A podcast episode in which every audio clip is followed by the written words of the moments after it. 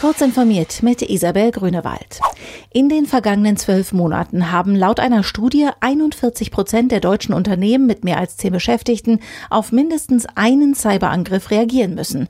In dieser Berechnung seien automatisiert abgewehrte Angriffe wie zum Beispiel von einer Firewall gestoppte Spam-E-Mails nicht enthalten, betonte das Kriminologische Forschungsinstitut Niedersachsen zur Vorlage der Untersuchung.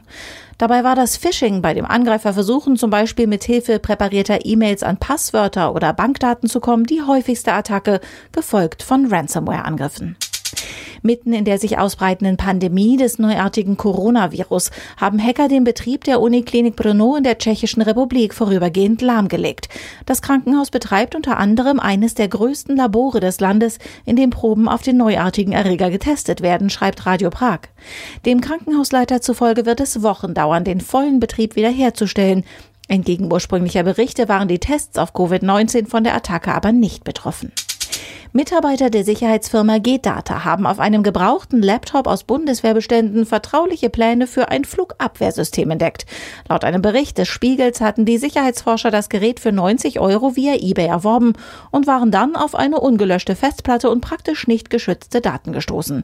Sie enthielten eine umfassende Dokumentation des leichten Flugabwehrsystems Ocelot, das auch noch von der Bundeswehr eingesetzt wird. Versuche, Daten zu löschen, seien nicht erkennbar gewesen, erklärte G-Data. Fast überall in Deutschland bleiben ab heute die Kitas und Schulen geschlossen. Viele Unternehmen haben ihre Mitarbeiter bereits ins Homeoffice verlagert.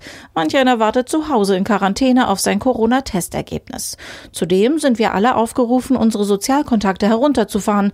Das bedeutet in den kommenden Wochen viel Zeit in den eigenen vier Wänden ohne Freunde und Kollegen, aber gegebenenfalls noch mit Kindern, die bespaßt werden wollen.